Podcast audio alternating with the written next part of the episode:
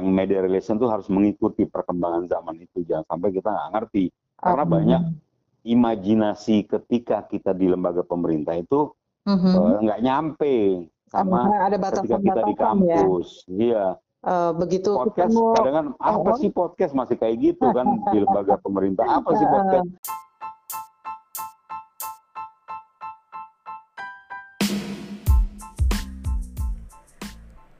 Assalamualaikum, jumpa lagi di BBC Bincang-Bincang seputar broadcasting dan komunikasi. Saya Hilda Rahmawati, kali ini akan berbincang dengan seorang media relation divisi program dan komunikasi SKK Migas. Siapa lagi kalau bukan Suhendra Atmaja.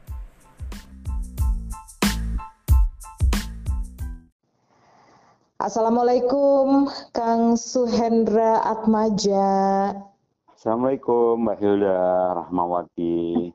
Apa kabar nih? Lama banget nggak ketemu ya. Kapan Alhamdulillah sehat, Mbak Hilda juga sehat ya Mbak? Iya, sehat-sehat. Yang utama kan sekarang kita pengennya cuman itu, asal sehat gitu. Yang lainnya oke, nggak penting banget gitu kan, duit banyak kalau nggak sehat juga, aduh. Iya, semua harus sehat lah, pola hidup sehat paling enggak ya. Iya, amin. Kang Suhe, aku ingin ajak ngobrol-ngobrol nih soal profesimu sebagai media relation. Ya. Iya, iya. Kenapa sih yang membuat Suhendra Atmaja yang kita kenal dulu, yang aku kenal ya, dulu kan kita sama-sama di media gitu, di televisi. Terus dirimu alih profesi sebagai media relation di divisi humas ya. Itu kan kerjaan humas ya. Perusahaan yang jauh banget sama dunia kita. SKK Migas lah saat ini gitu ya. Apa sih alasannya gitu? Ini alih banting profesi? Dulu sih awal masuk SKK Migas tuh nggak sengaja. Terakhir aku tuh ada di posisi Kepala Biro Metro TV Jawa Barat. Nah, kemudian saya coba ngobrol-ngobrol dulu sama Kepala SKK Migas saat itu ya. Saya bilang, kira-kira ada ngobrol-ngobrol santai aja. Kang, kira-kira ada nggak peluang untuk bekerja di luar tugas-tugas saya sebagai seorang jurnalis waktu itu. Ya, terus disampaikan sama dia, ya coba nanti kita lihat peluangnya. Karena waktu itu saya melihat banyak sekali wartawan yang kemudian beralih ke profesi, menjadi humas, menjadi konsultan ya. Mungkin karena mereka ingin berubah haluan atau gimana, saya nggak tahu. Nah, kemudian peluang itu ada. Saya coba mengikuti tes dan lulus. Tes kesehatan, psikotes, tes bahasa Inggris, segala macam memenuhi kualifikasi, dan kebetulan juga lembaga pemerintah yang namanya SKK Migas ini waktu itu sangat membutuhkan orang humas yang sangat paham tentang media. Sehingga saya masuk dan sudah berjalan sampai 8 tahun sekarang. Wih, nggak kerasa ya? Sudah 8 tahun, iya. Sebagai media relation ya? Iya, sebagai media relation dia. Nah, itu mungkin karena dirimu punya background kerja di media, itu yang bikin mempermudah mungkin? Iya, karena... Kenapa? Karena alasannya memang lembaga ini memang butuh orang-orang yang memiliki experience di media. Karena hubungan pekerjaannya nanti, program-program kerjanya nanti, adalah program kerja kehumasan, ya, divisi program dan komunikasi, tapi mengerjakan media program. Oh, yang berurusan atau berkaitan dengan hubungan dengan media, gitu ya? Dengan media, Mbak Hilda, iya. Apa aja sih yang dikerjain seorang media relation itu? Ya, garis besarnya berhubungan dengan media, tapi apa aja tuh yang sehari-hari Kang Suhendra kerjakan? Ya, di media relation itu ada yang namanya tugas dan fungsi sebagai internal relation sama external relation. Internal relation kita itu adalah mengerjakan program-programnya SKK Migas, program medianya SKK Migas. seperti placement, siaran pers, ya, dan itu semua di program anggarannya SKK Migas sudah ada memang setiap tahun. Nah, di external relation kita juga membina hubungan dari level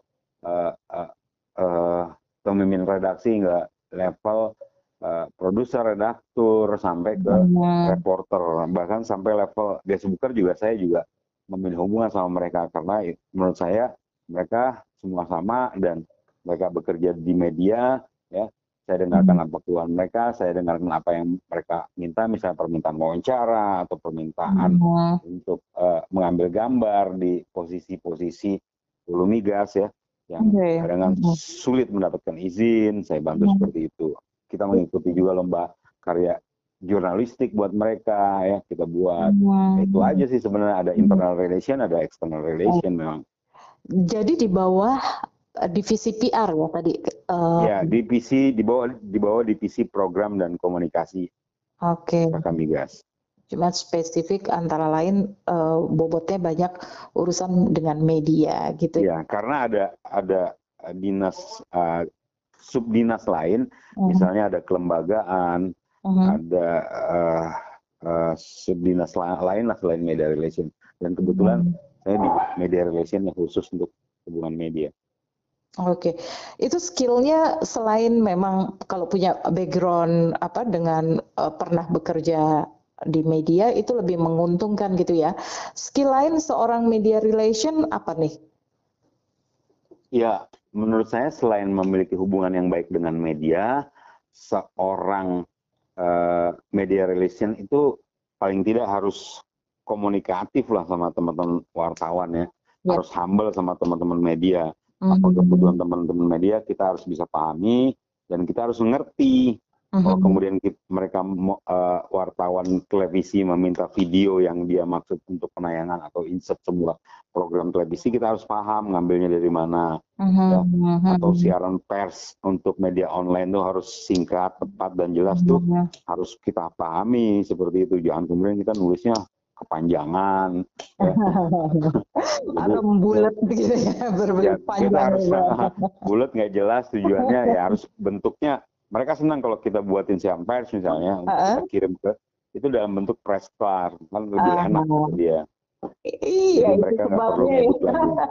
Itu sebab apa, pengalaman di media mau TV kah, cetak atau apa, itu sangat bermanfaat banget ya untuk pekerjaan Anda. Iya, itu sangat mendukung pokoknya kerja di media. Jadi saya sarankan kalau ada perusahaan-perusahaan yang membutuhkan media relation, ya, rekrutmennya ya dari wartawan lah. Ya, karena kalau dari fresh graduate atau lembaga itu hubungannya jadi beda. Mereka, saya aja mereka ngelihatnya oh ini mantan wartawan dan dia pasti paham, nah, gitu. Sama kondisi teman-teman media. Oke, gitu, pasti, bukan pasti. Aku menerka-nerka sih, mungkin bukan faktor kebosanan di media dulu bekerja sebagai wartawan juga kali ya, yang membuat pindah. Karena posisi media relation di sebuah perusahaan BUMN ya besar, pasti basah gitu, banyak cuannya pasti gitu ya. Jadi, ayo jujur aja. Apa namanya? Kalau itu saya pindah itu sebenarnya bukan karena saya sudah bosan sama yang namanya jurnalistik. Sampai sekarang pun saya di media relation ini masih tetap belajar apa yang namanya jurnalistik kan, menulis segala macam, kegiatan-kegiatan jurnalis mesti saya dalami. Cuma bedanya sekarang saya berada di posisi media relation, bukan berada di posisi jurnalis, karena jurnalis itu ada di dalam hati saya. Ya kalau untuk cuan ya penghasilan di dalam hati. Iya, tetap ada di hati saya kalau jurnalis. Ya? Okay. Iya, tetap cinta profesi ini harus dicintai menurut saya. Kalau kemudian penghasilannya bukan cuan, Mbak Hilda, kalau penghasilannya lebih tinggi dari pekerjaan sebagai jurnalis, saya akui iya. Saya akui iya, makanya itu kenapa saya mau pindah. Kalau orang berpindah kerja pasti lebih baik, lebih kecil ya, atau lebih atau rat sama ya, orang akan berpikir ulang ya, sama ngapain? Nah, konyol aja. Oke.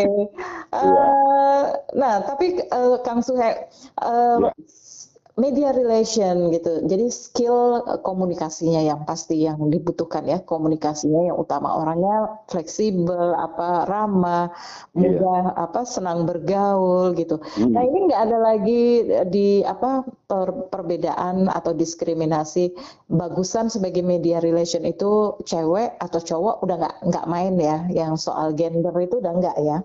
Enggak lah. Enggak, gitu. Yang penting kalau lembaga besar atau perusahaan besar, yang penting dia media relation itu profesional ya, punya hubungan baik sama media, itu aja kriteria khususnya yang nggak ada di gendernya. Ya, cewek, karena kalau kelembagaan pemerintah kalau dulu-dulu itu lebih senang pakai laki-laki gitu loh. Oh no, enggak. Enggak ada choice itu laki atau perempuan. Dia punya kemampuan, lulus tes sudah, media relation cocok. So far kan dirimu puas nih ya, apakah sudah puas dengan istilahnya bidang yang saat ini sudah 8 tahun kan ya, 8 tahun sebagai media relation, apa sudah puas atau punya cita-cita atau obsesi yang belum kesampaian yang ingin diwujudkan? Misalnya berpindah lagi haluan, gue nggak pengen jadi media relation tapi pengen jadi apa mungkin communication-nya gitu. Karena apakah hanya akan mentok seorang yang sudah menjadi media relation officer itu dia menjadi kepala bagian atau apa, apakah hanya akan mentok di situ atau dia masih punya challenge untuk berkembang gitu sebagai seorang media relation? Kalau lembaga di tempat saya kerja sih ada peluang untuk posisi-posisi naik ya. Istilahnya naik golongan atau naik jabatan itu ada. Ya nggak mungkin juga saya nanti hanya di media relation di SKK Migas kantor pusat, karena kita ada perwakilan atau levelnya bisa naik ke level yang lebih tinggi, bisa aja ya.